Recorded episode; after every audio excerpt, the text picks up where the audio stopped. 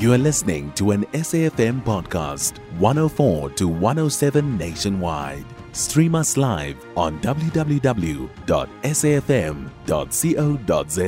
or via the SABC Plus app. SABC News, independent and impartial. The South African Medical Research Council has been awarded a multi million rand grant to test and develop a novel HIV vaccine in Africa. The U.S. Agency for International Development, USAID, has invested approximately 867 million rand for a trial, for a trial rather, of a, a preventative HIV vaccine. The clinical trial has begun candidate enrollment in the United States and South Africa. The announcement comes at a time that the world is embarking on a fast track strategy to end the AIDS pandemic in 2030, or the epidemic rather. Our senior producer, Ronald Phiri, spoke to the president and CEO of the South African Medical Research Council, Professor Glenda Gray, about what the multi million rand grant means for the fight against HIV. So, this is the first time that African scientists have been given an award to discover immunogens to put into vaccines and evaluate them in Africa. So, Africa has one of the biggest epidemics of HIV. And to date, we haven't found an effective vaccine at a global level.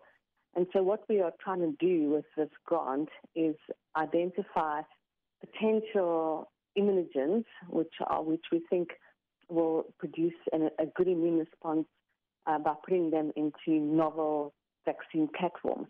So, this consortium it consists of basic scientists, clinical scientists, and, and vaccine immunologists who come from Nigeria, Uganda, Tanzania, Kenya, South Africa, Mozambique, Zimbabwe, and Zambia. And we've come together under the South African Medical Research Council to put together a group of people who will look at the characteristics of their populations and look at the immune responses and try and find novel ways of mm. trying to induce a good immune response so that we can make an HIV vaccine.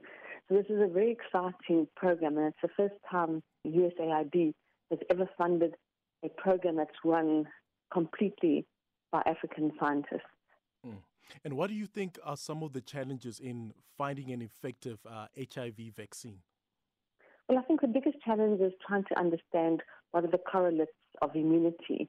And so we will be looking very carefully at host genetic responses. We look at our whole genome sequencing. We'll look at the way we respond to certain immunogens. So it's putting biology together with vaccinology, with immunology, and trying to see what we can do in Africa to accelerate the movement to an HIV vaccine. Mm. And do you think we can develop an HIV vaccine by 2030? Because already, given the fact that multiple strains of the virus also make it difficult to develop just one vaccine that could tackle all strains? One of the hardest things we'll ever have to do in our life is find an HIV vaccine. All the work that we've done in HIV vaccines have served the world for COVID and other um, interventions. If we hadn't invested in HIV vaccines, we would never have a COVID vaccine today. So we will continue to endeavor to find an HIV vaccine, and along the way, we will contribute to new pandemics, new emerging pathogens, and will contribute to um, controlling pandemics. And hopefully, we'll also eventually find an HIV vaccine. So and that was Professor Glenda Gray, the president and CEO of the South African Medical Research Council, speaking to our senior producer, Ronald Phiri. You can find SAFM Current Affairs on 104 to 107 nationwide.